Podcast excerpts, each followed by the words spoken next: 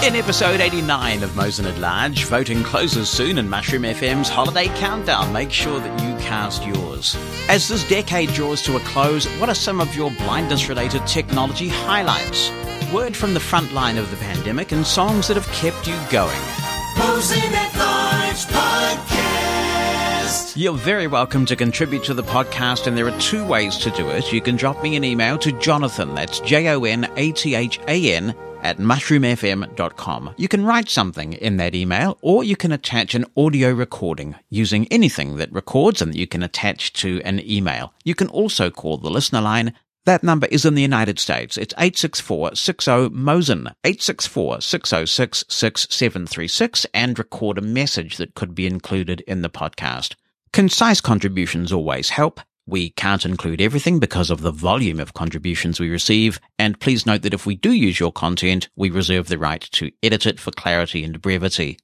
You can follow Mosen at Large, all one word, on Twitter to join the conversation with other listeners, to get sneak peeks about what's coming up on the podcast, and I regularly tweet links that I think will be of interest to Mosen at Large listeners.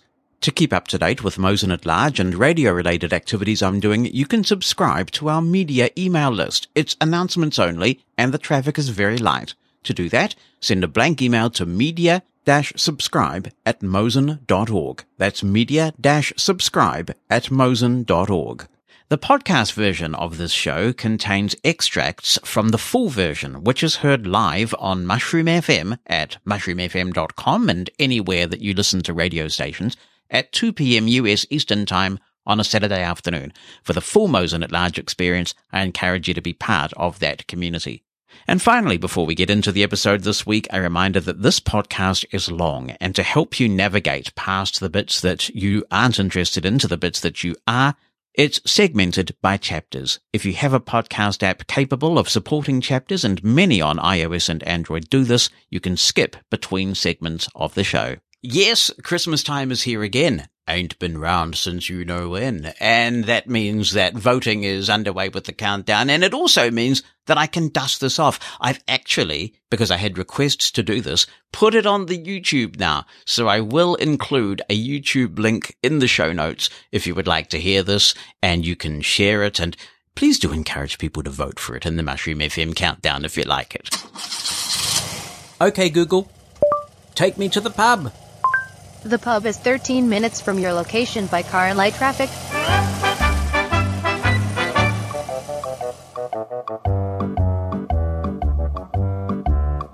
I want the Google driving car for Christmas. Only the Google driving car will do. I don't like the bus. I can't stand the train. Cause sometimes public transportation really is a pain. I want the Google driving car for Christmas. My car can take my children to the zoo.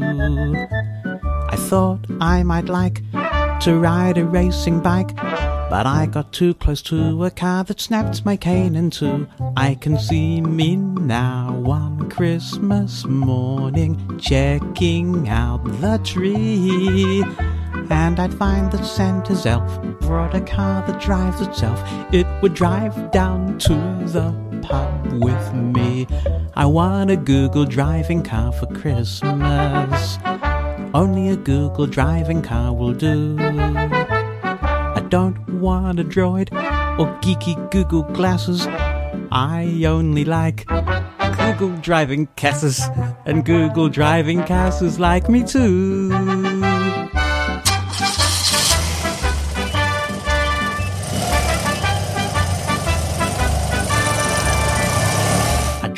To the store when I get the urge instead of 3 a.m. so I avoid the Uber surge.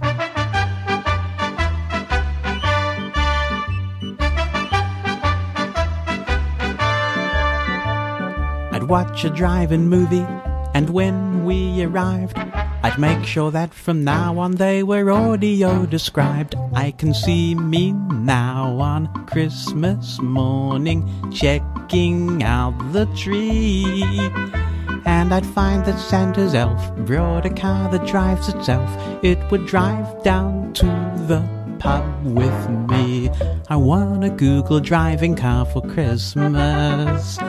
Only a Google driving car will do. I don't want a droid or geeky Google glasses. I only like Google driving casses, and Google driving casses like me too. Welcome to the final Mosen at Large sort of talky talk show bit on Mushroom FM for the year. We will be doing a final podcast to those who listen on the podcast feed. We will give you the complete Amazon Fire TV setup and demonstration. And that'll come out sometime before Christmas. But this is the last get together of the year and of the decade where we all hang out and we chat about this and that. And it's a pleasure to have you with me today. I'm also feeling incredibly grateful for a lot of things. So let me express first my thanks for all your support over this amazing year of Mosen at Large, where we've seen a lot of growth and listener numbers. What really makes this show work is the participation, the fact that we get such a diversity of opinions and perspectives and topics. So you really keep it going. And I'm just profoundly grateful that you turn up, that you download, that you listen, however you get this on Mushroom FM or on the podcast feed, that you do bother when there is so much choice out there. So it, it amazes me. Thank you so much. I do have a pretty full on job during the week and I look forward to these sort of recharge times and just hanging out with people and talking about things that are important to us or that bring back memories for us or that just kind of help us hang out. Now, we do a lot of programming on Mushroom FM, and every so often I get a really nice email from someone. I mean, understandably, when you provide a service, every so often you get an email that's not so nice as well, but usually I get some really kind emails from people saying how much Mushroom FM means to them. I'm particularly conscious that at Christmas time, it can be a very joyous time for many but it can be a very emotionally difficult time for others, perhaps who don't have special family members or friends around with them. And in this particular era, where the pandemic is still raging in so many parts of the world, there are additional difficulties. So Mushroom FM will, as we usually do, be providing a lot of quality Christmas entertainment to keep you company if you would like some company over Christmas. And I know how much that means to people. But I got a lot of email this week about the 24 hours of tribute to John Lennon that we ran. And it was really great to just hear from people who feel the same profound impact of the Beatles and John Lennon on their lives as I do. It was just amazing. So thank you to those who took the time to listen and who provided that feedback. I have read a couple of John Lennon related books over the week. I didn't know until a listener slipped it into the conversation last week here that James Patterson was involved in a book on John Lennon. And I did read that. It's kind of a pocket history of the Beatles. It seems pretty accurate from what I can gather. I didn't like it particularly because, well, it didn't tell me anything new other than the fact that I have not taken a lot of interest in John Lennon's killer. I think uh, doing so gives him exactly what he craved in the first place. So the fact that he is named and is a pretty main character in the book, uh, it's obviously designed to sell books and fair enough. But I finished the book feeling angry, really, and, and sad and just, uh, yeah. Anyway, if you don't know much about the Beatles, it might be a good way to get into it, a kind of a pocket history of of how the Beatles became famous and what John Lennon's life was like. But the outstanding book that I read was the second one by a guy called Kenneth Womack. And it's called John Lennon 1980. And it has the subtitle The Last Days in the Life. And if you're a true Beatles fan, you really get into the weeds and you like all the detail, you will love this book. It seems to have been very well researched and it also seems like he had some pretty good access to the right people to write the book with this level of detail. I picked it up on Apple Books. It could be available on Kindle, possibly in other places. But John Lennon, 1980, the subtitle, The Last Days in the Life, a really good, comprehensive read. I learned some stuff from that book. And I have to say, that it's not often I can say that anymore about Beatle things. So good stuff. Now, I have to remind you again, I want to remind you again that we are getting ever closer to Mushroom FM's top 100 countdown and our Christmas party. And all you have to do is vote for your top 10 holiday songs that you feel like this year. You know, it varies from year to year. I get that. If you want to vote for I Want the Google Driving Car for Christmas by Jonathan Mosen, well, you should. I cannot believe that thing's got to number one twice on our countdown. so you can vote. I gave you a demo of how to do that last week. And I know how it is, you see. I bet you thought, yeah, I'll get round to doing that. And now a whole week has gone by since you and I were together last. And you may still not have done it. and you know what's going to happen? You know, there's last minute shopping. There are arrangements to be made. So if you're listening to this on the podcast, why not press pause and head on over now to mushroomfm.com slash countdown 2020 that's all one word. Mushroomfm.com slash countdown 2020 and cast your vote and get it done and get that invitation to our virtual Christmas party. No social distancing necessary on Sunday, the 20th. And that will be from 9 a.m. until 7 p.m. North American Eastern time. So get in there and cast your vote. It's going to be fun and it's going to be even more fun if you are a part of it and you know, you don't have to listen for the whole 10 hours, but lots of good Christmas tunes and plenty of entertainment. I very much look forward to you casting your vote, especially for I want the Google car for Christmas. so it's going to be good. Now, I have had a really great week this week. As I mentioned, we had graduations coming up and my daughter Nicola graduated from high school first. That was amazing stuff. I mean, it was a, an end of an era for me because she was the last one at high school. And it made me think, wow, that time went quickly. And she won the prize for fashion design at her school, which is really good. She was dead chuffed about it, as were her parents and step parents, because she's going on to study fashion design. So this is really fantastic. And then Heidi graduated with her Bachelor of Engineering with honors. And I was struck by what an accessible experience that was for me. Because so many people were graduating at these ceremonies at the end of the year because they didn't have the mid-year ones due to lockdowns and social distancing, they had to limit the number of people who could attend the ceremony. And only three people were able to attend from Heidi's family. So her mother and I and Heidi's husband Henry, Heidi's husband Henry, uh, we all went but they did stream a very good quality live stream for other family members and friends to be able to watch. And when we got there, there was a QR code on the program and Henry was able to give me the URL. And by clicking on that, I was able to read the program right there at the venue like everyone else. Really cool. So I knew what was happening when. And to cap it off, they had a hearing loop system at the venue as well, so tuning into it was no problem and I was really able to enjoy the ceremony. I must confess to shedding a little tear. It was lovely when Heidi paraded on the stage in the section of people getting their degrees with honours. Being a dad is just the best thing that ever happened to me in my whole life. So it's been a wonderful week. But I am preparing to shut down for the year and not do much. Listen to lots of cricket on the radio, read a lot. During my summer break, I normally fast for four to five days and meditate a lot. Just go on a free form schedule. And so we will be back with Mosen at Large on the 23rd of January. And you are welcome in the intervening period to send in any contributions that might occur to you over the break, because often it can be hard to spin these sorts of shows back up again after a break.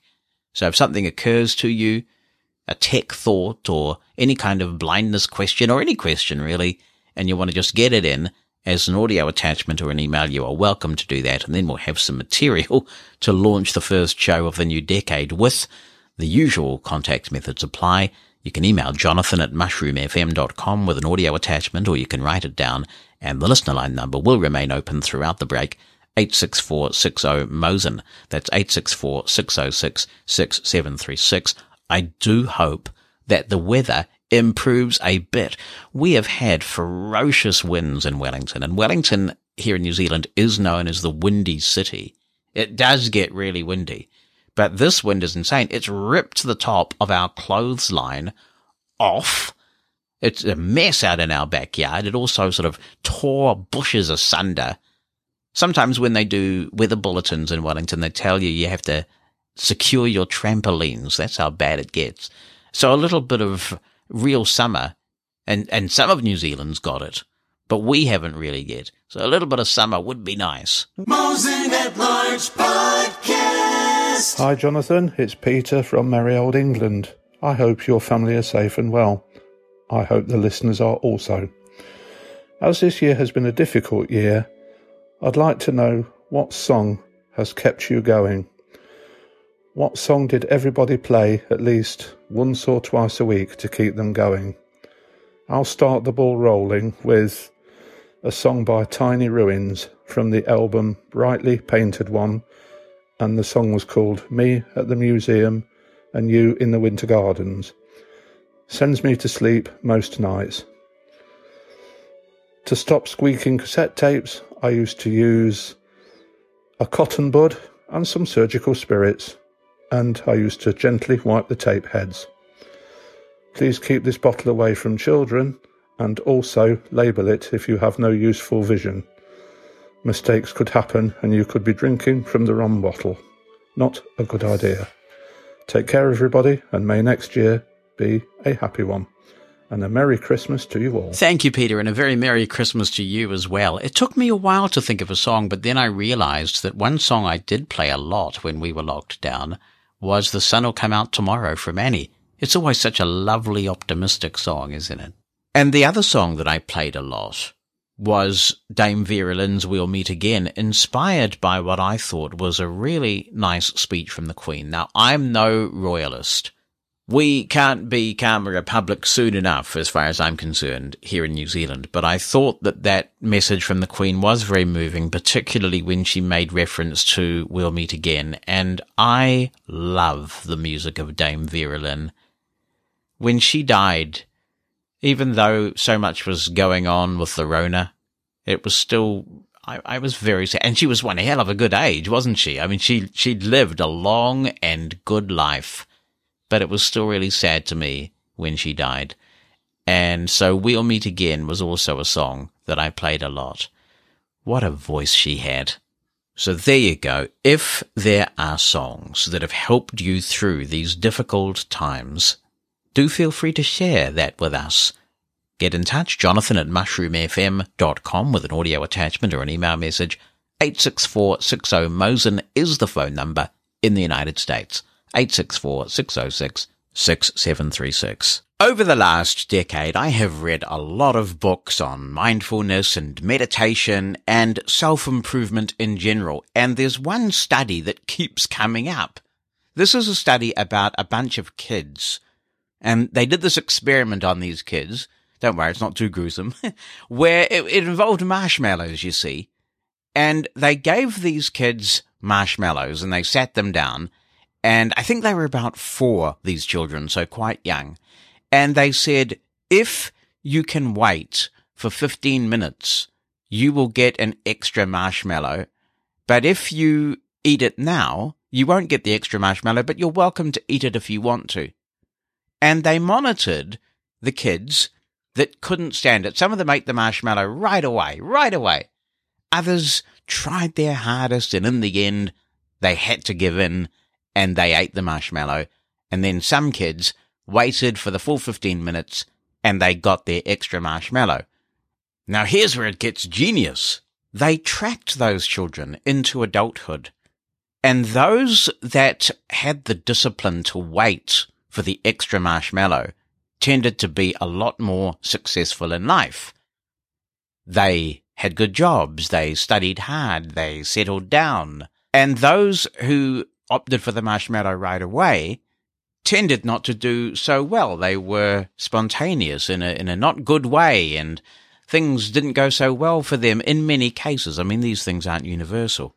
The reason why I bring up this Stanford experiment from 1972 is because it has some parable like relevance to what I want to say. Uh, first of all, of course, it goes to show that there is some value in delayed gratification. That's what there is. And I tell you this at the beginning of a recap of this decade because for those of us who can count, for those of us who are not sheep, this is our time. You will recall that I began this year of Mosen at Large by pointing out that it is not the first year of a new decade, despite what so many people were saying. And there were some people who got very upset with me about this and said that they believe that the decade has started. People can believe whatever the hell they want. It's a free world, isn't it? But it doesn't change the facts.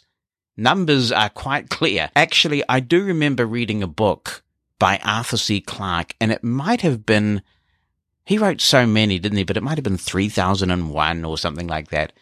But he was obviously concerned about this problem as well, because one of his characters was looking back at an old video where they were celebrating, I think, the dawn of the new millennium or something, and they were celebrating it a year early in 2000. And he was saying, why were people so primitive that they celebrated a new millennium and a new decade a year early. I mean, it really is astounding to me. And people can say, and people did say back in January when I pointed this out, who cares? Why get so bent out of shape over it? I'm not bent out of shape over it. I'm simply putting out a fact. And it's kind of ridiculous, isn't it, that people want to silence those who have the courage and the guts to go against the grain and tell you the truth. So for those who weren't listening then, let me explain how this works. It's really quite simple. The last year of the previous era was 1 BC. What we did not have was a year zero. So the first year of this era was January the 1st in the year 1 AD. That's the start of that new uh, era and also the first decade of that new era. So count on your fingers. Year one, year two, year three, year four, year five, year six, year seven, year eight, year nine, year 10. You get to the end of year 10 and you have got your decade right there. So the second decade of the era began on January the 1st in the year 11.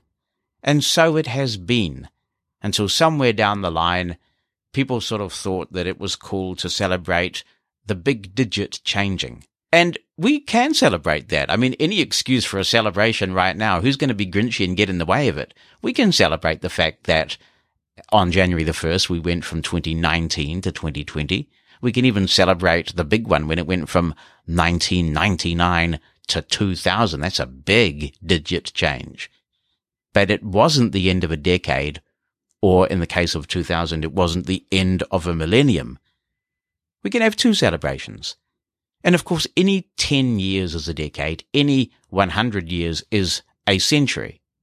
But when you're talking about the decades of this era, the next one begins on January the 1st, 2021.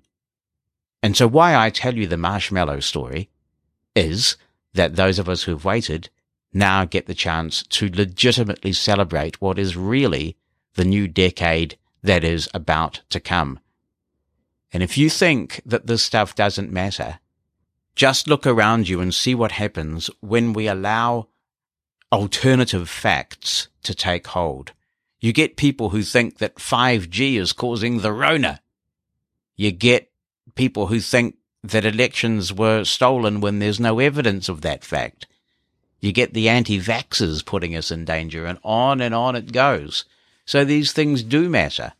So I hope that over the next few weeks, you as informed Mosen at Large listeners will proudly celebrate the end of this decade and the beginning of a new one and spread the word you have numbers that cannot lie on your side.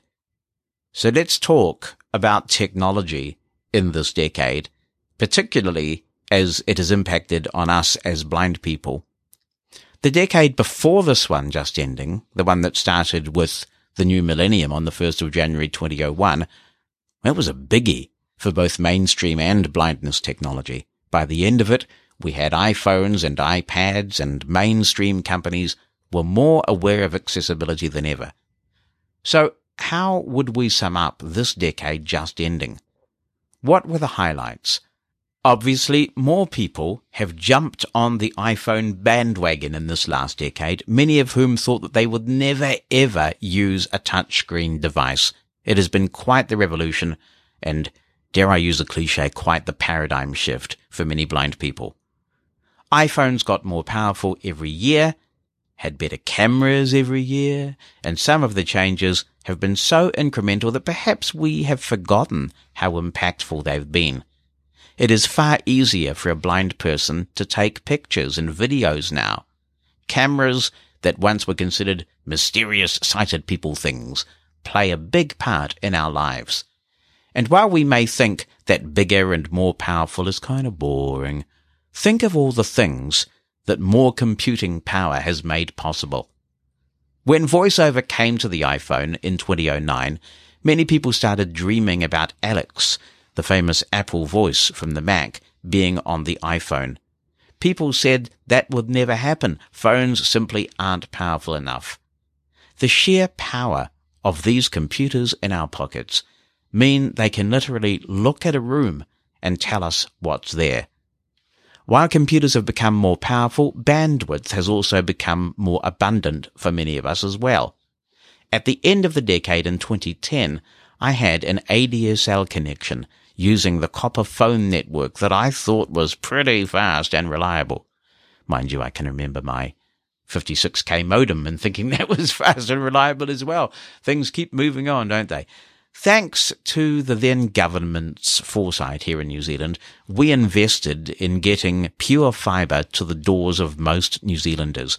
And in 2015, it finally arrived at Mosen Towers. And now we have plans available to us here that are offering 8 gigabits in both directions. So you have a convergence of incredible computing power and abundant bandwidth, both fixed and mobile. That has meant that some of the applications of science fiction have started to become actual reality. I was so excited about Siri, which was announced with the iPhone 4S in the first year of this decade, 2011, that I lined up for an iPhone for about six hours so I could walk in at midnight and get it. We had things like voice control on Windows Mobile before, of course, but Siri was streets ahead of anything that had come before it. It could be argued, in my view convincingly, that Siri had long since lost that edge. But this decade has been the one where voice computing has really played a bigger part in our lives. Certainly for people of my age, if we transport ourselves back to our childhoods, if someone had told us that we would have little computers or little speakers where we could simply ask for any fact and a human-like voice would instantly give the answer to us, it would have been considered incredibly cool and futuristic. The Amazon Echo, in my view, is one of the coolest products of this decade. It just works, it's useful, it's fairly inexpensive, and it's got personality. But I am disappointed. I thought that voice control, voice commands, would have been a lot further on than they are, which I guess illustrates what a difficult field this is. When I got Siri at the beginning of the decade, I did think that by the end of the decade, where we are now, we would be saying things like, book a flight any time between midday and six to depart Auckland and go to Wellington, and I prefer a window seat, and it would go away and do all those things. We have a long way to go before we reach that point.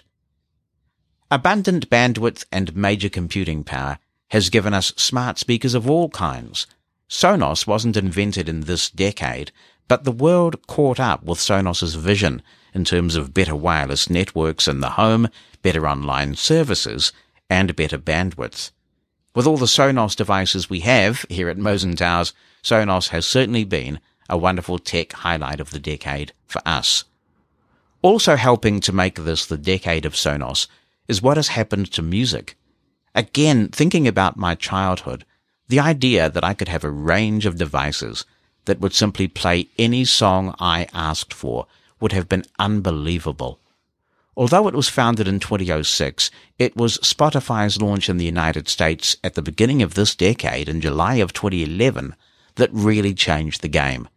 So, with smart speakers, voice services, and streaming music services, the way we consume a lot of our entertainment has changed radically.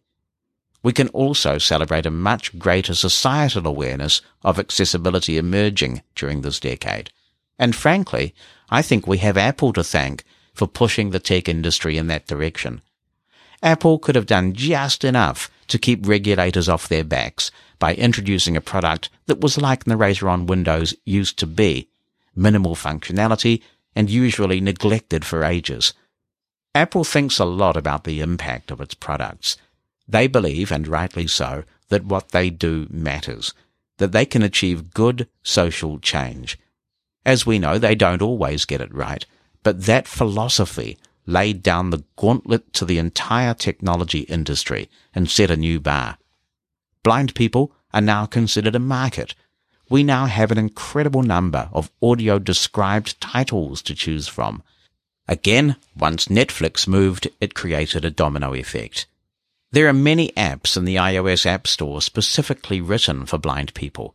There are way too many to mention them all, but highlights of this decade for me include Voice Dream Reader and Scanner, Seeing AI, Envision AI, Way Around, Embraille, TapTapSee, Cash Reader, and many apps that are no longer around or have lessened in popularity because of cheaper options.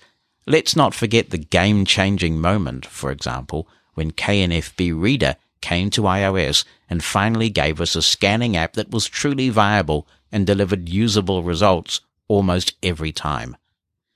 Blind people have benefited from the smart home revolution as well.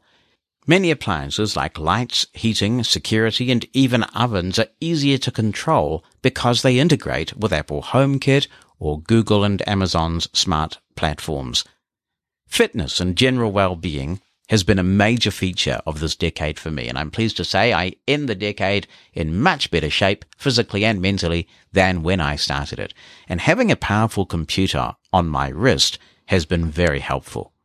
Tracking my workouts, my heart rate, blood oxygen levels, and other data, all integrated with Apple's Health app, where other devices like my Withings Smart Scale send data to give me a complete picture of my health. When you measure it, you know what you need to improve. The way we travel has changed for the better. BlindSquare has been a positive player over the decade. I remember demonstrating BlindSquare beacons on a podcast when Wellington, New Zealand's capital city where I live, had its central business district kitted out with BlindSquare beacons. Many mainstream products offer great accessibility features, including Apple and Google's own Maps apps. This decade will also be remembered as the decade where a long dreamed dream came true. I can remember even hosting Main Menu 20 years ago, people talking of the idea of using camera technology to give blind people access to sighted assistance on demand.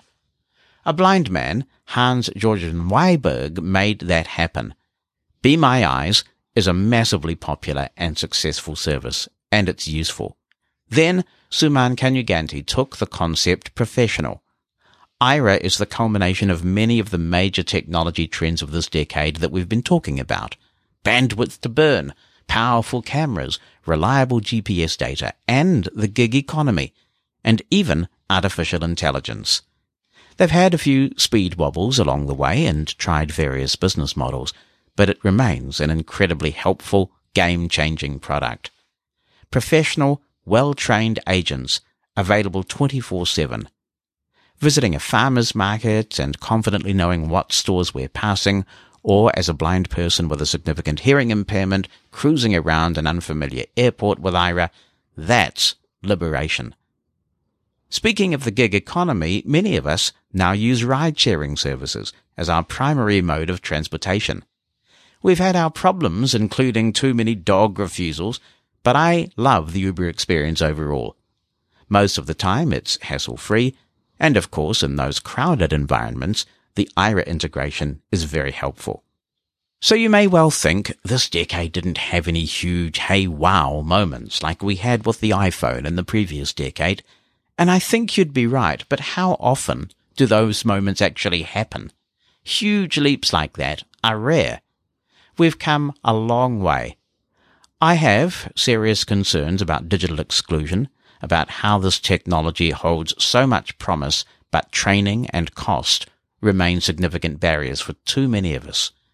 It would be a very brave person who predicts what's coming in the next decade, but I'm optimistic, and I look forward to sharing it with you. Hi, Jonathan, says Dan Teveld. I think the device which has had the most impact on my life is the iPhone. I got my first iPhone in 2010 and really struggled with the touchscreen interface for a couple of months.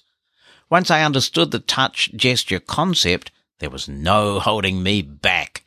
By the time I learned how to use TalkBack, I was comfortable enough with touch gestures to make the transition to Android. Now that I no longer need to use Android for a job, I've been using iOS as my preferred operating system. Despite the problems with Braille with an uppercase B support, Apple continues to make progress incorporating new features like image descriptions into VoiceOver. If I could find as many accessible iOS applications as I currently use with Windows, I would stop using the Windows environment and use iOS exclusively. Despite the advances Microsoft has made with artificial intelligence, and new screen reader features for NVDA and JAWS, we still do not have an equivalent touch gesture experience in the Windows environment. If the user wants to interact with Windows by touch, then they need to memorize touch gestures for Windows, NVDA, and JAWS, which doesn't eliminate the confusion we have when we exclusively use keyboard commands.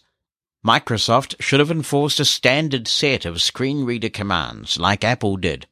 I recently attended the Sight Tech Global Conference where Freedom Scientific participated in a panel ostensibly discussing the issue of how people could interact with screen readers without a keyboard.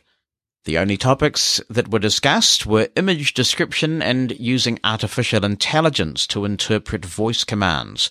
Nobody talked about the challenge memorizing and using a bewildering number of Windows and screen reader keyboard commands or a possible alternative. Thanks, Dan. I guess the argument could be that the JAWS voice, I need to use the word there, is a keyboard alternative for those, as you put it, bewildering screen reader commands. I like to think, though, that this is where training comes in, isn't it? I use a lot of the JAWS keyboard commands and I'm thankful every day for the efficiency it gives me because I have committed them to memory. Admittedly, I've been using JAWS for Windows for, you know, 25 years or however long it's been. And because I was in there relatively early, I've seen the keyboard commands increase over time. So I've been able to commit little bits of keyboard commands to memory as they added new features. I can imagine it might be very overwhelming if you're coming to this fairly new, where the product is mature and as powerful as JAWS is. Mickey Quenza says, I love the new technology, but things are not going so well. Now you have smart speakers that don't work unless you are connected to the internet. Plug them in without the internet and they might as well be gone from your life. Smart speakers give no information to blind people without booting up. We need to make it clear to manufacturers that they need to make things do something without the internet, and indications should be audible as well as visual. Smart speakers should have a default mode that works like speakers used to. That's really interesting, Mickey. Thanks so much. It makes me wonder what the state of your internet is like, because I actually cannot remember the last time we had an internet outage here. For me, the internet is kind of like a utility. It's just always on. Maybe your internet, perhaps where you live, is is more flaky, and that's what's causing the frustration there. Hello, Jonathan. I just wanted to um, share a couple of thoughts with you as I reflect on the technology that I've been using over the last decade, I guess. doesn't time fly? I mean, it doesn't seem. It seems yesterday I got my first iPhone, and in actual fact, it was the summer of 2011, so nearly 10 years ago. Wow. Um, when I got my first iPhone, which was an iPhone 4S. Funnily enough, I still got it. I'm so reluctant to let it go because it's a special phone to me that it was my first phone.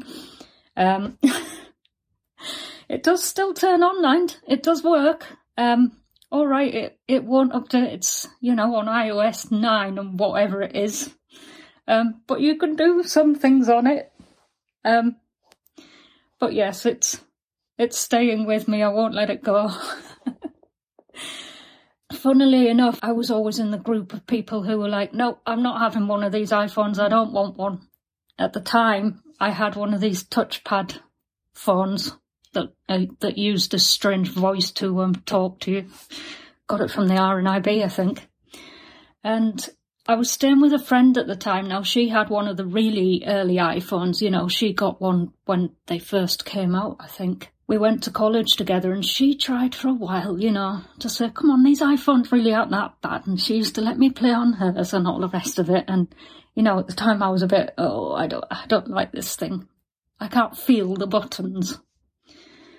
And, um, I went to stay with her in the summer of 2011 and she said to me one day, she says, come on, we're just to look in the Apple store, you know, we're just to look. And she kind of made it sound like she wanted to buy some stuff, you know, I just gone look. Anyway, we went into the Apple store, and to cut a long story short, I came out with an iPhone 4S. She obviously realised it was her that was going to have to teach me to use the thing, and she was very good about it. Uh, cut a long story short, I have her to thank for everything in that respect. And I've had two more iPhones since. I got an iPhone SE in 2015 and a few months ago I got an SE 2020. I wouldn't be doing without my iPhone now. I really wouldn't. I could, you know, I sit and reflect now. As I sit and reflect, I just think, why were you so anti iPhone? You know, these are brilliant things, these things. Look at what I can do. I can do, I do nearly all of my everyday tasks using my phone. You know, so I just think, why was I so no, no, no. You know what I mean? I've also um, recently got a braille display which I use every day. I get, you know, I wouldn't be without that either, because it means I can shut voiceover up. I'm a competent brailleist, and I like to use braille as my main reading and writing medium. So um, I recently got a braille display that I absolutely love to be able to just hook up to my phone, switch voiceover off, read the braille instead, and I just think it's far more private. When I'm typing, it's far quicker. I can use the iPhone keyboard. It's just I'm a little bit slow and, and you know, I'm one of these impatient people who just wants text written quickly. I've never got on with using dictation or Siri to text because uh, I I found I end up having to edit it anyway. That's just what I think as I sit and reflect and just think, wow, you know, I've certainly become a lot more confident in the last decade with technology. Loving the show. I listen every week. I always look forward to the Mosen at Large show every week. So um, you really do a fantastic job. So keep up the good work. And I just want to wish you all a very happy Christmas and all the best for the coming year let's just hope 2021 is a better year for all of us. Thank you, Rachel. Nice to hear from you. I think it's the first contribution you've made to Mosen at Large, even though you've been listening every week. We have a lot of lurkers out there, so it's always nice to have a new voice on the show. Merry Christmas to you and yours as well. Yes, I think we could do with a little less drama in 2021. A. Eh? Your story, I think, is very typical of the experience that many people have had where they hummed and hawed over getting an iPhone. They got one. They wanted to throw it out the window, which I wouldn't recommend given especially how fragile they used to be. Unless you put it in one of those OtterBox cases, I suppose. And then something clicks and over time they just grow to love the thing and to embrace all that it offers. And then they think, what took me so long? Just listening to your talking there, Rachel, and talking about dictation made me think it must be really challenging for developers of dictation software in countries like the UK because, you know, you've got so many regional accents there. So many. Whether it be, I think you're from the north of England by the sounds of it, somewhere there, up there. And then you've got Scotland and you know, very strong regional accents. So I do think it must be challenging. Lovely to hear from you. Carol Ashland is in touch as well. She says, this year has been difficult for me. My Apex died and Humanware informed me that it couldn't be fixed. I had to upgrade to the first version of the Touch, then to the Touch Plus, getting used to the fact that the Touch Plus created Word documents was difficult. I spent a lot of time on the phone with Humanware's technical support, but once I got going, things went better. My PC upstairs also died. Dear me, and I had to get a new drive for it. I also updated my iPhone, so I have an 11 something. I'm thinking of switching phones to a BlindShell because my hands shake and tremble so much that it makes using the touchscreen difficult. Music has always been a solace to me. Not popular music, but classical. I majored in music education at college. They wouldn't certify me to teach, and I didn't fight them on it. I'm 73 years old now. My college career was back in the 70s. Now I have the soup drinker play a lot of music. I found one popular group that I do enjoy, Home Free. Thank you, Carol. Yes, Home Free are great, aren't they? With that tight vocal harmony that they got going there. Really pleasant sound. And they do some good covers. That's what they do. There is an accommodation under accessibility to help if your hands are a little unsteady. And you might want to investigate that. But in the end, I mean, if you just feel more comfortable with buttons, you should definitely go with what you like and uh, what works for you. I hope you have a less eventful technology year in 2021. Rebecca Skipper says, I have my parents to thank for giving me my first iPhone in Christmas 2015. Prior to this, I bought iPod touches and sent them back out of frustration. I learned how to use the iPhone from free MP3 tutorials and haven't looked back. I went from using a Braille Notes Apex to an Orbit Reader 20 and a classic Focus 40. I use Braille displays with computers and my iPhone now. I do not use any proprietary software to browse the web. Smart speakers are amazing. I love the fact that blind people can use more mainstream technology in combination with assistive technology. I have a Victor Reader Stream, second generation, and love it, but I am no longer limited to using specialized tech. It is liberating. Andy Smith says, Bro! Bro, first off, congratulations to Nicola and Heidi and their awesome achievements. It seems like you've raised some smart, hard-working people, and I commend you and them for that, especially since your previous jobs required extensive travel. Well, thank you, Andy. And of course, it takes a village to raise a child. They've got a wonderful mum who's done a fantastic job as well.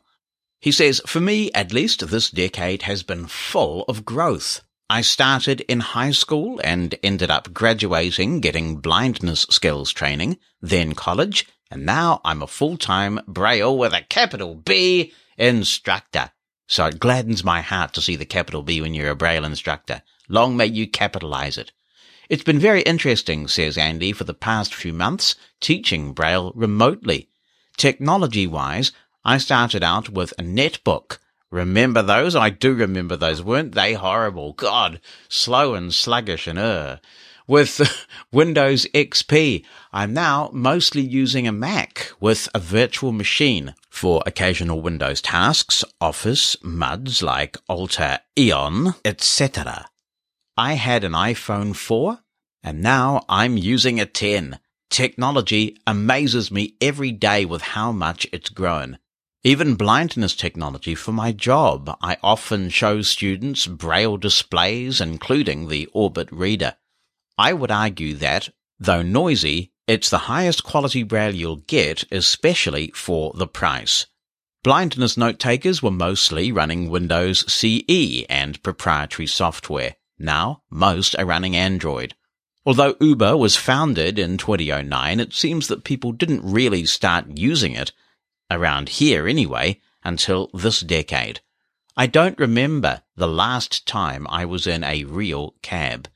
It seems that more companies have taken notice of the blind during this decade as well. Take Netflix, for example. I believe it was in 2015 that it started adding descriptive video to content.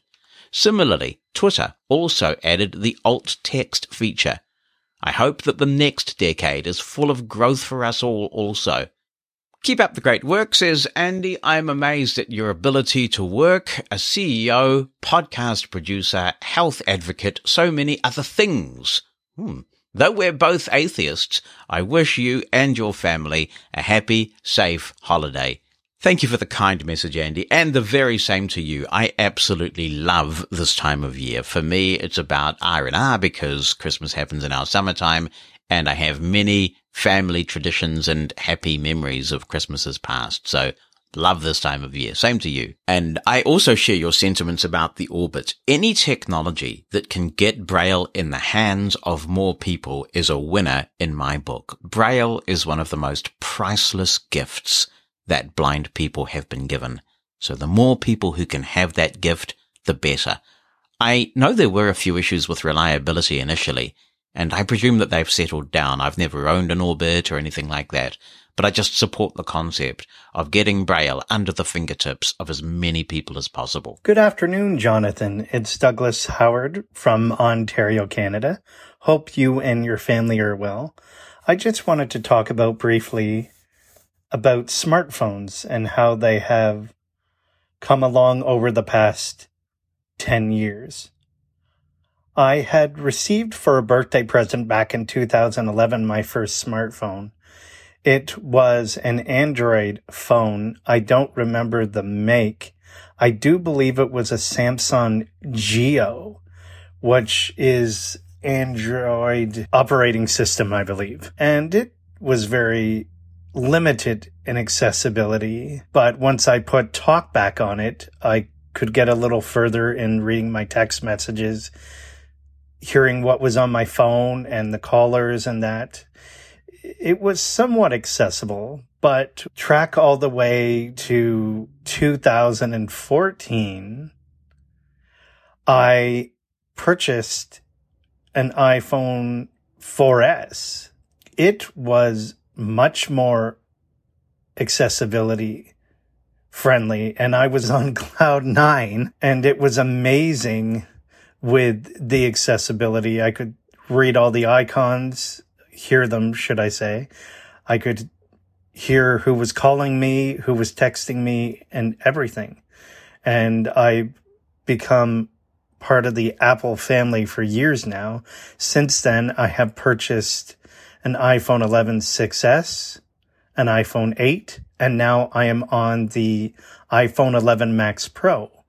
And I find over the past 10 years that Apple and Android, although they have competed, have both come a long way for their accessibility. But I probably would stay with Apple because I find the accessibility very good and I am very happy with the Apple product that I am using the iPhone. There's no turning back now, I tell you. And Christopher Wright says, thank you for knowing that this is the last year of the decade, not the beginning of the next. People always get this wrong and it drives me crazy. Yes, I dream of a world where more people can count to 10 as well, Christopher. A lot has happened in the last 10 years in regards to computer technology. In 2011, I was using Windows XP and didn't have an iPhone or any other accessible phone at all. So many wonderful things have happened since then. Microsoft finally turned their Accessibility Act around and will hopefully continue innovating and making their products better for a long time to come. I'm still waiting for better narrator support with remote desktop, but I have hope it along with many other cool things, will be coming sooner rather than later. Apple quit caring about Mac accessibility, which is a shame. There's so much wasted potential. Perhaps this is a reflection on the company as a whole. Ever since Steve died, they've been making decision after decision that is stupider than the last. There's no other way to put it. The latest is the ridiculous $550 AirPods Max product. I'm sad all these talented people are wasting time and effort on silly things, such as removing the headphone jack in favor of proprietary lightning accessories, adding the touch bar on the MacBook Pro, animated emoji, a feature to remind you to wash your hands, adding Face ID while removing Touch ID at the same time, etc. Face ID irritates me the most. Since I don't open my eyes, I would have to disable the attention tracking feature, which defeats the whole point of the feature. Amazon has come a very long way. We finally have a very good accessible alternative to the Apple TV. Their Kindle app is much more accessible. And of course, there's the awesomeness that is the soup drinker. We currently have 12 Echo devices in our house. This doesn't include the awesome Ecobee thermostat, which is, as far as I can tell, a nearly fully fledged soup drinker device in its own right. Prior to 2014, I had no idea what smart home technology was, but now we have all kinds of devices. These range from plugs to lights to a Roomba vacuum cleaner and more. The amount of information I have access to now is unprecedented. Smart home devices are major game changers and I wouldn't want to return to a time when they didn't exist. As I sit here writing this, I find myself thinking once again just how lucky I am to be alive during this time. I'm thrilled at the progress we've made in the last decade, and I can't wait to find out what happens in the next. Now is the best time for any person with any disability to be alive. I hope you and your family are safe and have a wonderful new year. Same to you, Christopher, and thank you for your contributions. I would just like to clarify your comment about Face ID so people are clear about the ramifications of turning the attention feature off, which some blind people may have to do. And actually, it is off by default. You can go in and turn it on if you want to, and if it still works for you. And I'm surprised that it still actually does work for me, but for some people, it may not. When you have the attention feature turned off, only your face will still unlock Face ID. So if someone takes your phone from you and tries to unlock it by putting their own face in front of the camera, it isn't going to do it. That's because the true depth camera is taking all sorts of data about your particular face and its characteristics. The one thing that the attention feature being disabled could do, and it's not a trivial matter, is that if someone grabs your phone and holds it in front of your face, then it could unlock Whereas with attention on, you have to look at the camera. That's the only difference. So there's still a significant level of security, but I do agree it's not as great a degree of security as if you'd had attention on. Hey, Jonathan, it's Mike, and uh, what a decade it's been. Uh, we've gone from the days when my computer and OCR scanner were two of the most important things in my possession and the iPhone was this frivolous thing that uh, you know could serve as a phone and uh, be fully accessible, but I, I kind of viewed it as a glorified phone, not much more than that.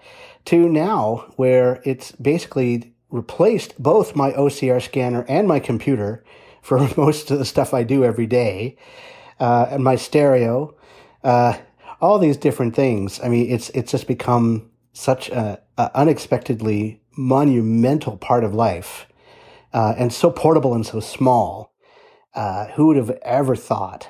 So I, I, guess very much for me that this decade has been the decade of the iPhone, and uh, it just ha- seeing how much this rectangle I can hold in one hand as I'm recording this message on it is capable of. It's just been amazing. Uh, not only the, the technology of itself, but the people who have gotten involved and championed these ideas and made the apps and you know, made the history that I feel like I've lived through 20 years of history in the past 10. Uh, so much interesting stuff has, has uh, happened. And, uh, you know, the decade might be on a bit of a sour note on the way out with this COVID thing, but wow, uh, what what a an amazing ten years, and looking forward to a lot of the changes that that this ten years, this past ten years, has has basically laid the groundwork for.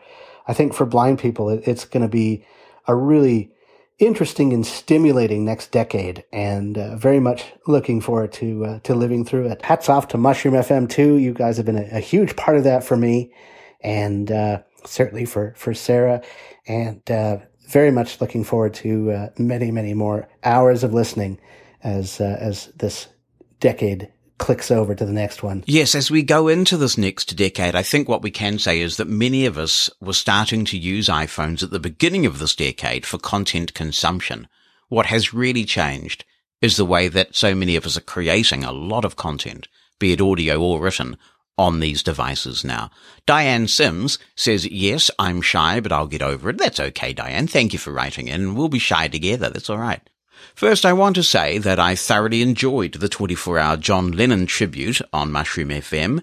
Yes, I catnapped most of the beginning of it, but from 7am until the end, I was glued to the A Lady, uh, meaning the soup drinker.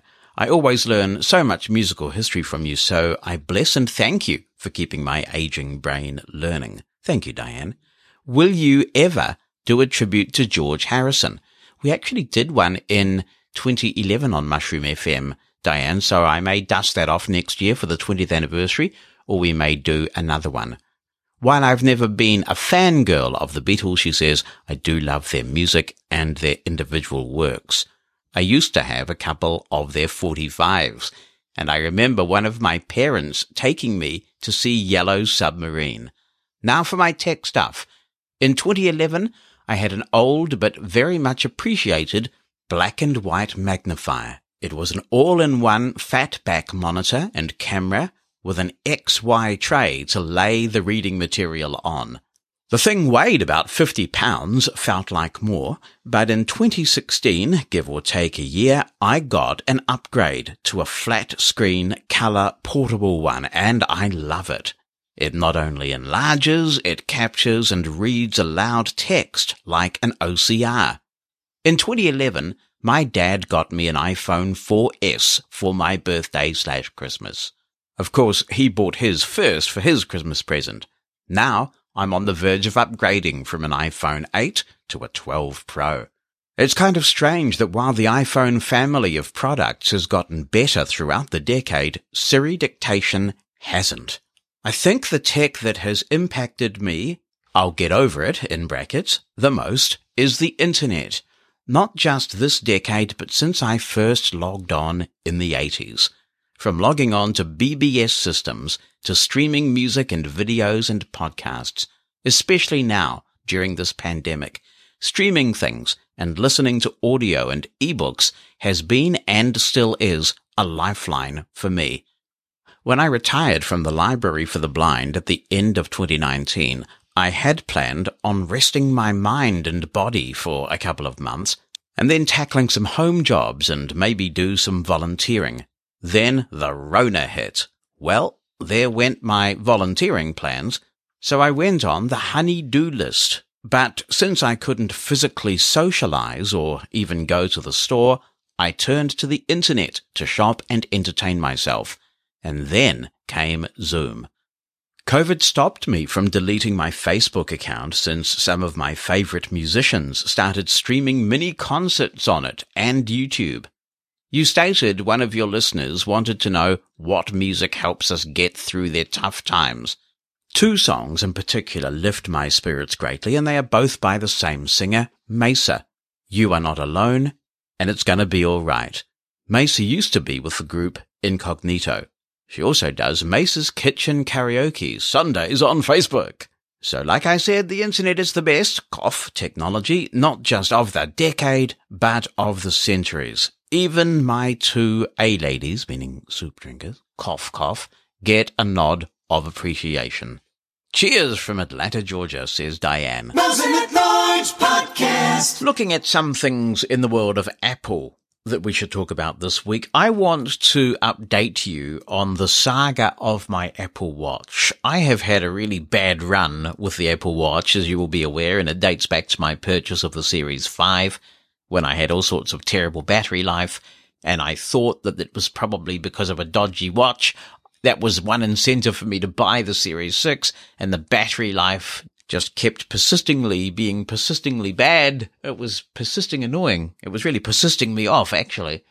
So finally on election day here in New Zealand, October the 17th, when you're not supposed to talk about the election publicly in New Zealand and it's all very kind of cloak and dagger, I didn't have a lot to do and Bonnie was away, so I encrypted a backup with iTunes onto my PC and then restored from that backup and it all fixed it.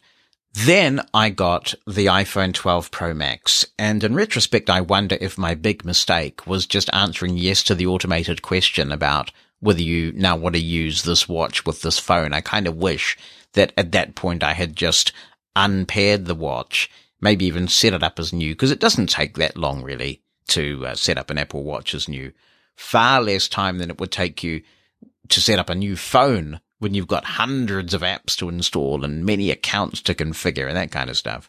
Anyway, I have continued to have problems since my iPhone 12 Pro Max came along. And I wondered whether part of this was to do with the beta that I've been running.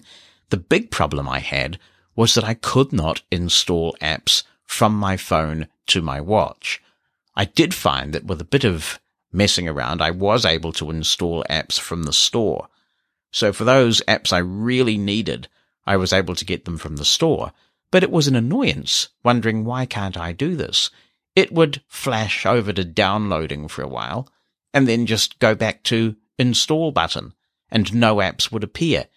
Well, the other day, the release candidate for WatchOS 7.2 showed up, and then I also got iOS 14.3. There have been two release candidates this week. I got those, and the problem persisted. So I realized this cannot be a general problem.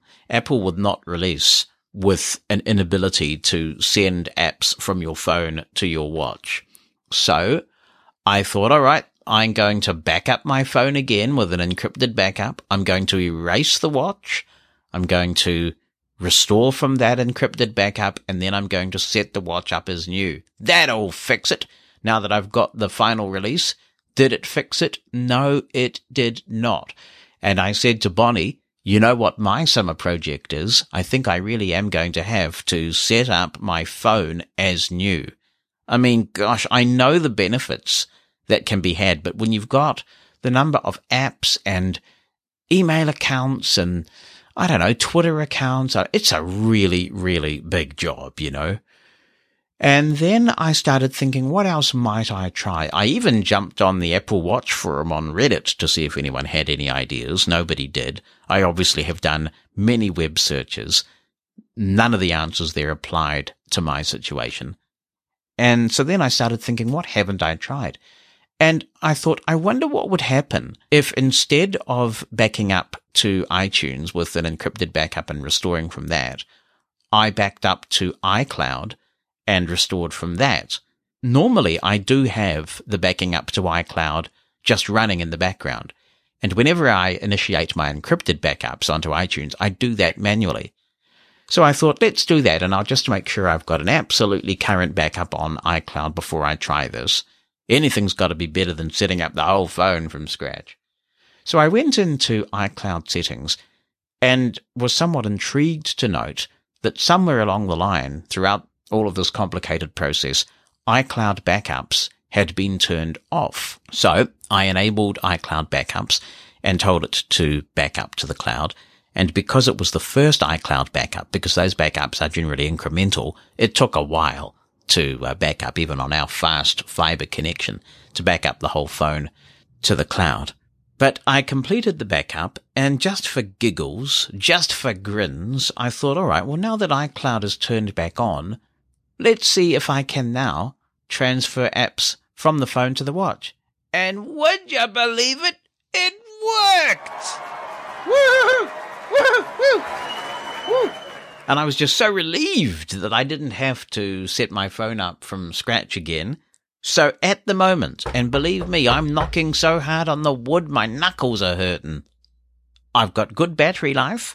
I'm transferring apps from my phone to my watch again all is right with the world. just in time, I have to say, just in time for Apple Fitness Plus, which is due to be launched on Monday. This sounds like the mother of all workouts for your phone and watch because it responds to what the data from the watch is telling the workout thing. Now it is a subscription service. I will be trialing this and I have high hopes for this because although sometimes Apple drops the ball with quality control, and yes, we've talked about that a lot, typically when it comes to something like launching a new service, they tend to delight from an accessibility perspective, don't you think? I mean, when you look back, say, at Apple TV Plus, people said, Oh, is it going to have audio description? It sure as heck did. And they make sure that when they are doing Atmos titles, the audio description includes uh, Atmos as well, which many others don't. When the Apple Watch came out, everybody said, is it going to have voiceover from day one? And it did. So normally when it comes to those big product management decisions, Apple delights. And I'm hoping they are going to delight with Apple Fitness Plus that we will be able to access really good audio descriptions of the exercises because the data that's being collected from the watch and that's feeding into those workouts, it is going to be amazing if it all comes together. So we don't have too long to wait. And if you try Apple Fitness Plus and you want to let me know what you think of it, then of course we will look at this extensively in the new year. And if there are any good accessibility things to tell you, we may even do a demo of that. The other big Apple news across the week, of course, is the Apple AirPods Max. Now, I am tempted to at least try these because they will work with my hearing aids. The earbuds really don't. If I put AirPods in my ears, I have to take my hearing aids out and I just don't have enough control over volume and EQ to make it a good experience for me. So I gave them to Bonnie and she's really happy. Now the over the ear headphones that are the AirPods Max, that's a whole, as they like to say in America, a whole nother, a whole nother kettle of fish. I think it could be quite interesting, but wow, they're not cheap. 599 US dollars, which translates to $999 here in New Zealand. And I did look yesterday. I thought, what would happen if I added this to my grown up Christmas list? You know, no more Baker Street or soup. You know how it goes. But when I looked, I found that it was going to take between 12 and 14 weeks to get the AirPods Pro Max. So unless I happen to come upon them at a store locally here, I'm not going to be getting them for Christmas. And it's a bit of an extravagance anyway. I'm not sure I really want them, but I'm curious because you would then be able, if you have a hearing impairment and you can work with hearing aids that sort of fit under the cups. And also as long as that doesn't throw all the clever acoustical things that Apple are doing. So there are quite a few caveats there. You would then be able to take advantage of the spatial stuff that Apple is doing with movies. So if you're splurging out, if you get yourself a pair of AirPods Maxes, I would be really interested to know how you like them. Yes, yes, yes. Victory has been achieved here in New Zealand with the COVID Tracer app. Now including the proper contact tracing APIs, which we're rolling out Thursday, New Zealand time, with a bit of rolled out by the time this airs on Mosen at large. So I'm happy. Everyone in New Zealand's happy. And everyone will be included because it means that we don't need to scan anymore. The API handles everything as it's designed to do. So it would be good to give this a test run to see how this works. And, uh, hopefully, if, if a case does come up here in Auckland and if I'm nearby, I should get an alert telling me such that, hey, you are near a case, please protect yourself. Please wear a mask, da, da, da, all the things you need to do. Because, uh, being close to a case here in an, in, in an apartment block, not far from a known case, and only found out in the media, is a good thing, but, uh, having exposure notifications give me that.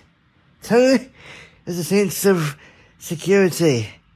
And it will mean that everyone even people in wheelchairs or and uh, blind people can go somewhere and knowing that the API is working and if they do come in contact with the case that they will get the proper exposure notification. So congratulations to Chris Hipkins and everyone at the government for finally, at last, approving the Google, Apple, or Apple Google contract tracing API for New Zealand, for the country that has taken the lead in stamping out COVID 19. It is absolutely fantastic news about bleeding time, I have to say. But finally, we have indeed got there. Just a couple of things. The first is that the COVID response minister here in New Zealand, Chris Hipkins, has said that the government would prefer people to continue to scan the QR codes. The reality is that very few people were. And that was the fundamental problem with this QR code model. It's opt-in, it requires effort on the part of the scanner, and eventually interest will wane. That's bleeding obvious. And anybody who knows anything about user behavior knows this. It's very difficult to get people to opt in like that long term. So they may well say that they want the code scanned. Not many people are going to do it. The contact tracing API, the exposure notification system is great. It's secure. It's been proven to work. It's low energy Bluetooth. There's very minimal battery drain. It's the right thing to do and it should have been done a long time ago. But anyway, it's done now and it is very good. It certainly makes me, as a blind person, feel like a part of what our Prime Minister has called the team of 5 million. The app itself is in good shape in an accessibility context. Just the barcode model was fundamentally exclusionary and flawed. I read this news story recently and then I got an audio email from Andy that fit right in. So I'll go with the news story first and then we'll hear from Andy. The Royal National Institute of Blind People, RNIB, is urging the UK's biggest retailers to make their Christmas TV adverts accessible for blind and partially sighted people. It says that almost 2 million people with sight loss presumably that means blind people as well who've never seen, so they they ain't lost nothing, are potentially excluded from some or all of these festive adverts because they aren't produced with audio description AD, which makes the content accessible. The charity has been proactively pushing retailers to make their much anticipated Christmas campaigns AD enabled and these calls have been heeded in the new commercials from John Lewis and Aladdin. What issues do the blind and partially sighted face? The RNIB has stepped in to address deficiencies in many marketing messages which fail to cater for all audiences, prioritizing visual spectacle over all else. This currently affects around 2 million people in the UK with some form of sight loss, preventing them from fully experiencing many festive ads through the absence of audio description. David Clark, RNIB Director of Services, said Christmas TV adverts have become an essential part of the UK's festive culture, and we believe that everyone should be able to take part in the conversation around them, regardless of how much they see. This not only makes good business sense, but audio description is also easy to produce at a tiny fraction of the budget most brands spend on Christmas marketing anyway. It is also the right thing to do to make everyone feel included. Good call from the RNIB, and it's not just about Christmas, is it? I mean, you see an ad on the TV and it's some piece of music or something, or there's some drama acted out and on the screen it tells you what it's promoting. And as a blind person, you're left at the end of the ad thinking, what was that about? Or they give you the spiel. And this is, I'm sad to say, I have seen a few infomercials in my time.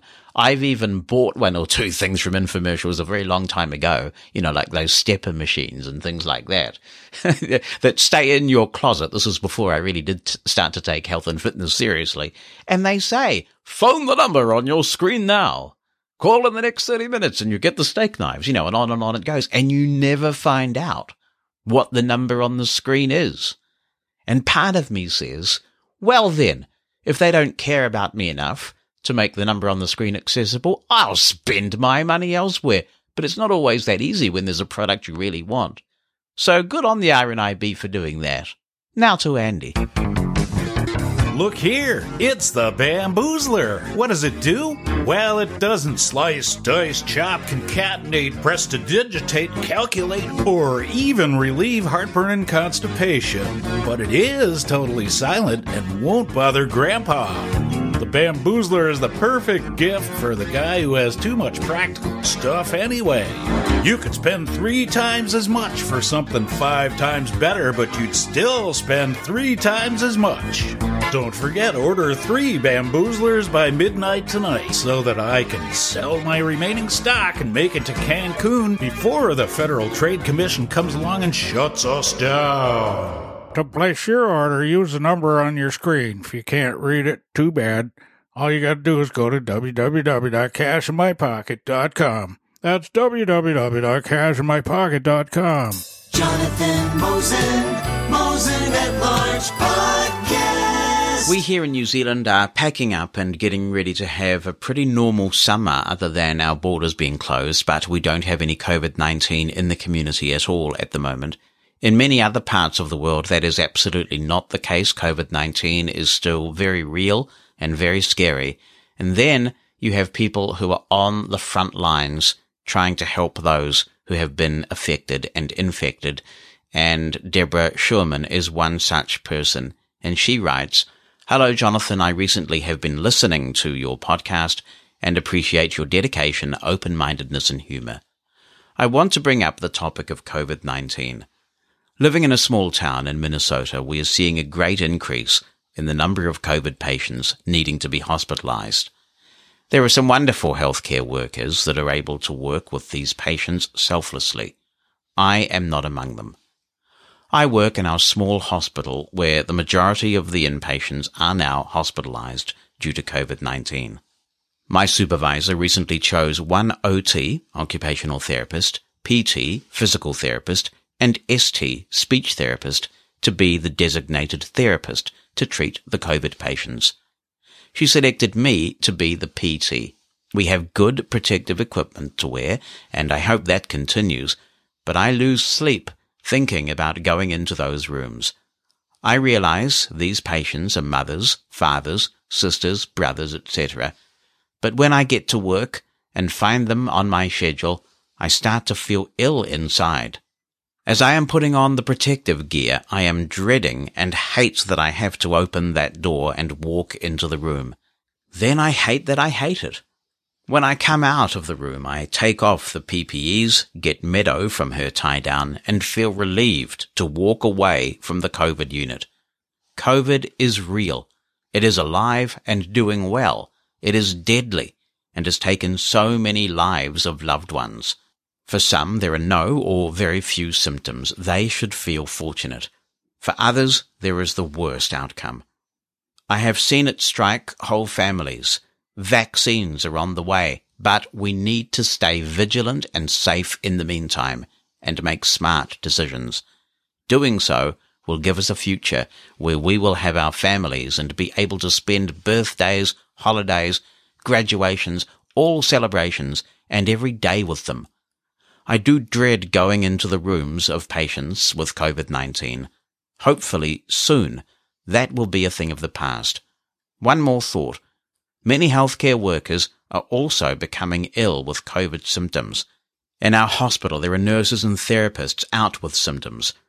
COVID puts added stress on healthcare. 2020 has been very challenging. Here's looking forward to a brighter 2021. And it's signed Debbie. Debbie, you make me realize how inarticulate I am because I don't have the words to acknowledge and thank you for the work that you are doing.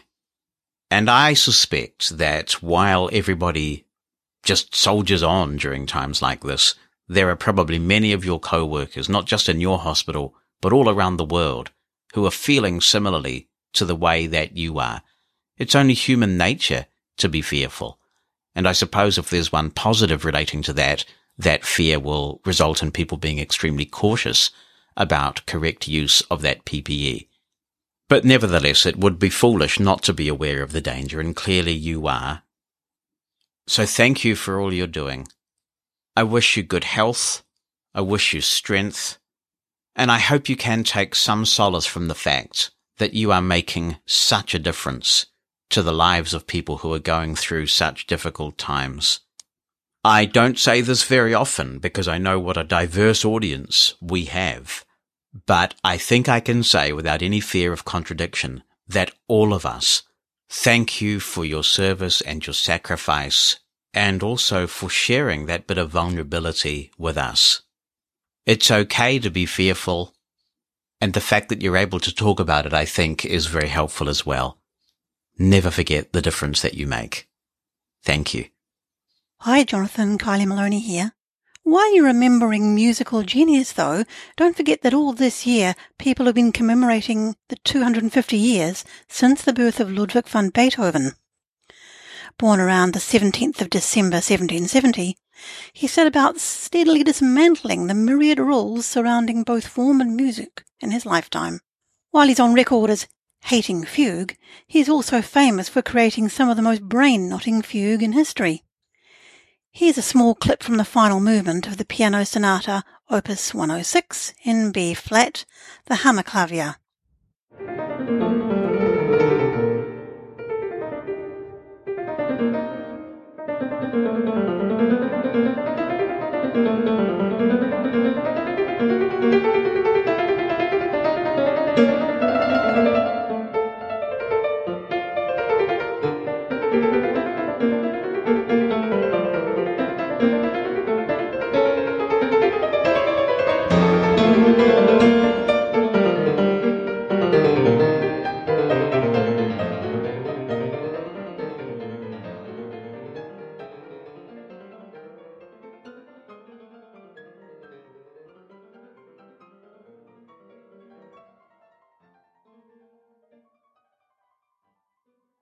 Was also way ahead of his time, instinctively knowing that while his contemporaries may have struggled with his work, later musicians would relish it.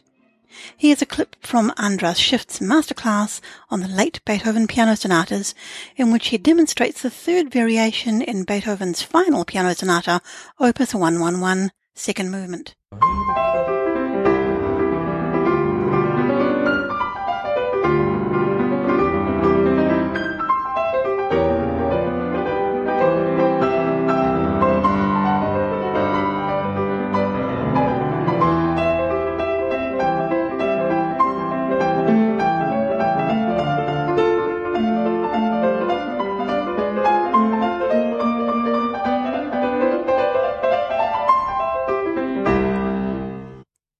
Change the accent slightly, and it would be a great little swing number, or as some have called it, proto ragtime.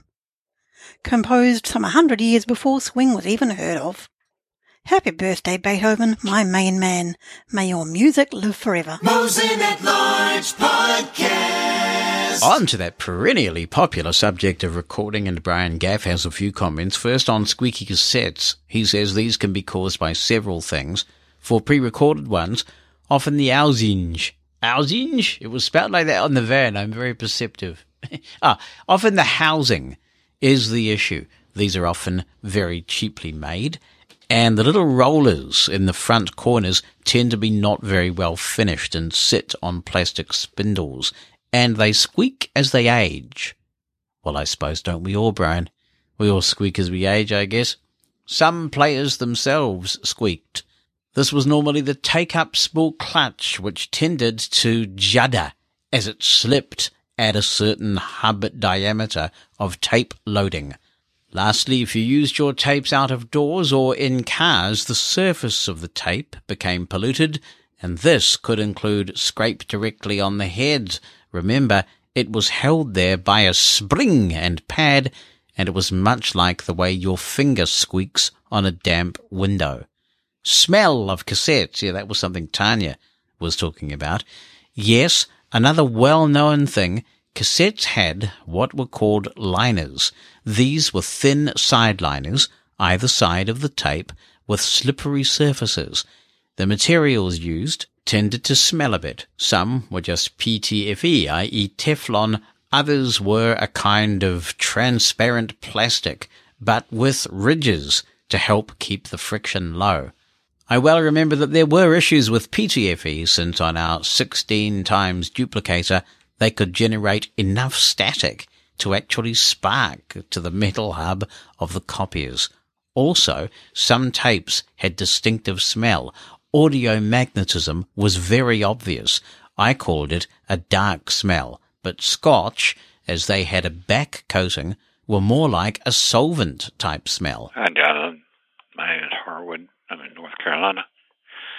My deal with cassette recorders is far less than a lot of people that's called in. However, I had three or four over several years, but the last one I had was a Sony, more professional interview type recorder used by people doing radio shows and other things.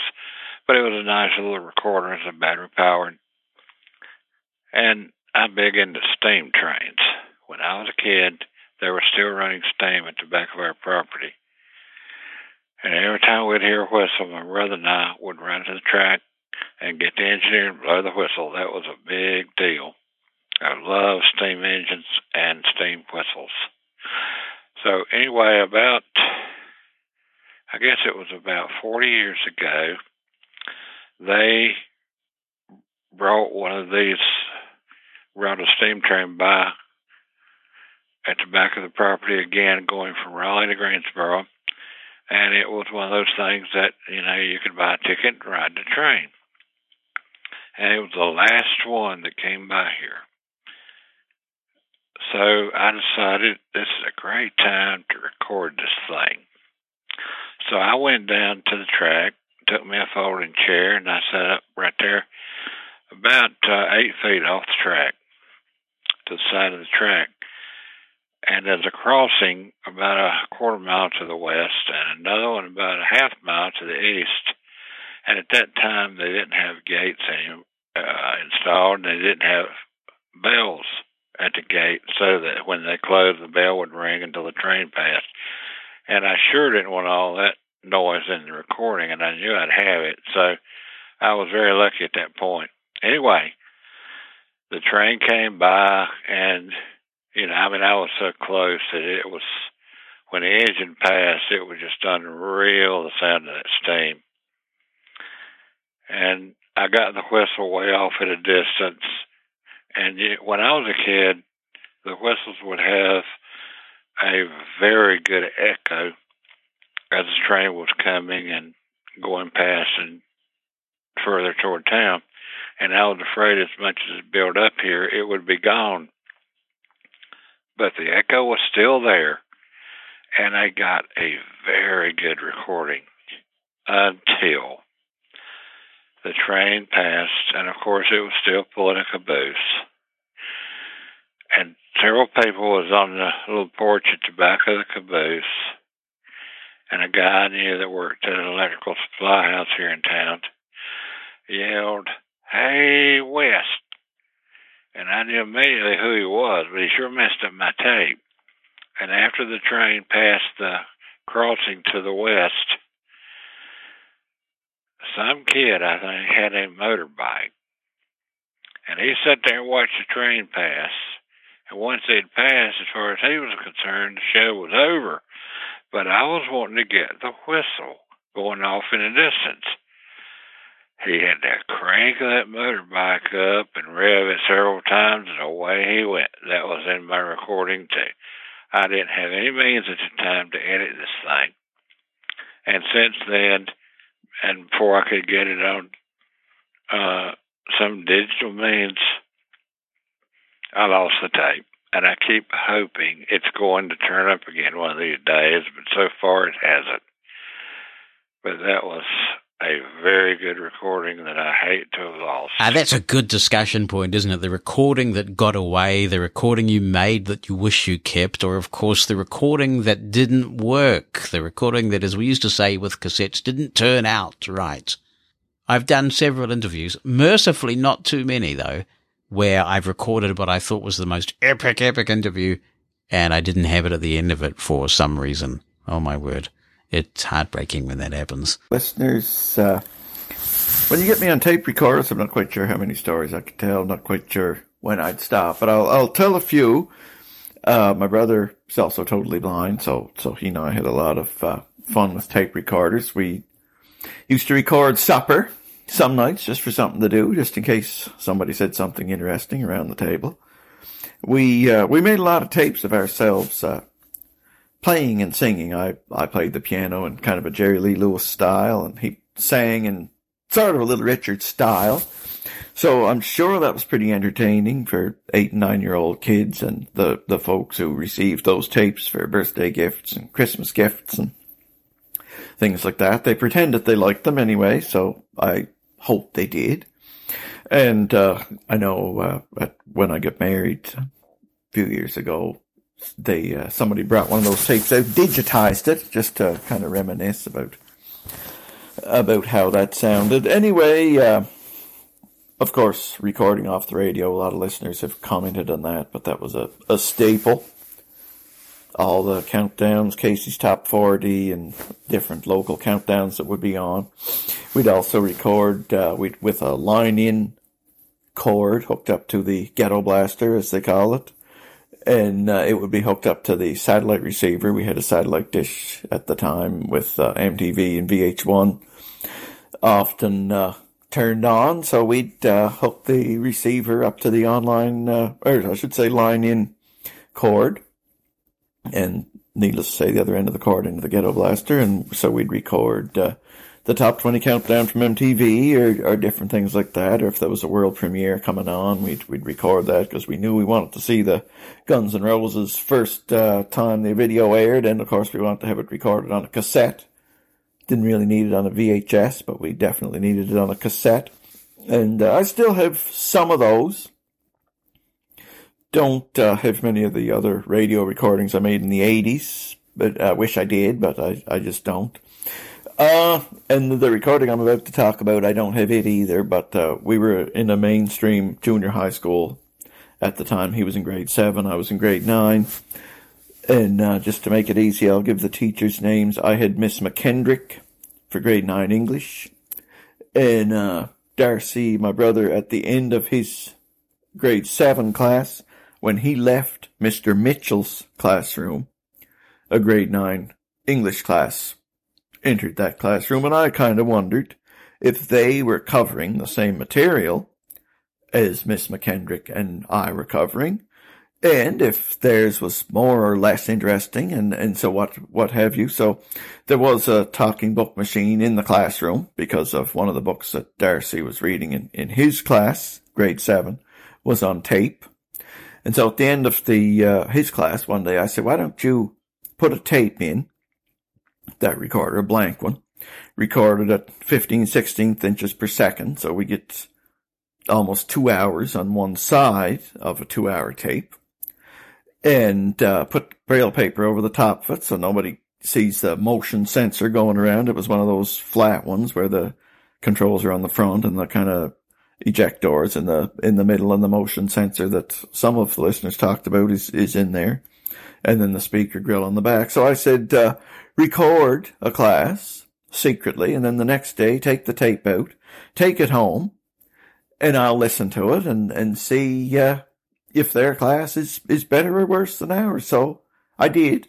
And I, I don't remember the result, but I, I do remember getting a kick out of listening to it. Just one other quick story. Uh, one night, this we're into about 96 by now, my aunt had a few drinks and thought she'd perform solo guitar and singing for another aunt who was about to have a birthday and and uh, record it and give it to her a few days later when her birthday came. So she did that. Then the next day she listened back to it and she didn't really think it sounded great. She thought maybe she'd had a few too many drinks before she sang. So she brought it up to to uh, our place and said, "I want you guys to listen to this tape before I give it as a gift because I'm not quite sure if it's good enough to to give as a gift or not." So we did, and it wasn't good enough to give as a gift, but I snuck it away, took it down to the basement, and at the time, for some reason, it was a bit of a surprise to me, and I don't even know how it did it, but I had a high speed dual track dubbing tape deck. And so I spent, it took me 15 minutes to make a sneaky copy of that one hour tape that she'd recorded. So I still, I still do have that. I should, I should bring that out someday.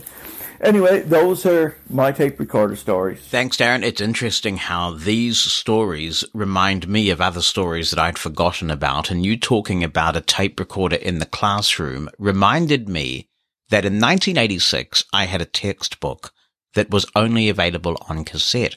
It was an economics textbook and it was read by a volunteer narrator. And so I had the APH four track machine in the classroom. And it was just when Genesis Invisible Touch album had come out and the economics teacher popped out. So I had this four track machine and actually it had a pretty good speaker, that thing, that big one. If people were using those, you will remember it had a surprising rich tone about it, that machine. So I popped in the cassette of Invisible Touch and said to the classmates, Hey, do you want to hear this? And of course, they were rocking along and then, uh, the teacher started to come back and they kept saying, Hey, he's coming back. He's coming. I couldn't hear it because I was right by the machine rocking along to Invisible Touch. So the economics teacher walked in while Invisible Touch was playing and they confiscated my recorder. That wasn't a very sensible idea. If they'd have confiscated the cassette, that would have been much more sensible. But because they confiscated the recorder, in my precocious teenage self, I said, you know, you're actually taking away an accommodation. And now I can't read like any other student can read, and you shouldn't do that to me, and on and on. So eventually he relented and gave the machine back. Now, Douglas has written in asking me about my story, Louis the Blind Christmas Elf. And for those not familiar with this, this is something that I wrote a few years ago at the request of my kid's mum, actually, who is now a teacher of blind children. And she was really concerned because a little girl was worried that if she wrote to Santa in Braille, Santa might not be able to read it. And she remembered the stories that I used to make up when the kids were little. And could I make up a story to help the child feel less anxious about this issue? And that's how Louis the Blind Christmas Elf came into being. And since then, I put it up on the web in written and audio form, and it's been amazing to me and very moving actually how many blindness organizations around the world tell me that they have used this story in schools, in chapter meetings of consumer organizations. It really has been something. There's even been a Louis the Blind Christmas Elf play written. And earlier in the year, I heard from somebody who's translating it into German so it's really just amazing to me. And anyway, Douglas wants to know where can he hear it? It's always available if you would like to either read it or hear the story. It's at mosen.org. That's M-O-S-E-N dot org slash Louis, L-O-U-I-S. Mosen.org slash Louis if you'd like to hear Louis, the blind Christmas elf. To contribute to Mosen at Large, you can email Jonathan, that's J-O-N-A-T-H-A-N, at mushroomfm.com by writing something down or attaching an audio file. Or you can call our listener line. It's a US number, 864-60-MOSEN. That's 864-606-6736. Mosen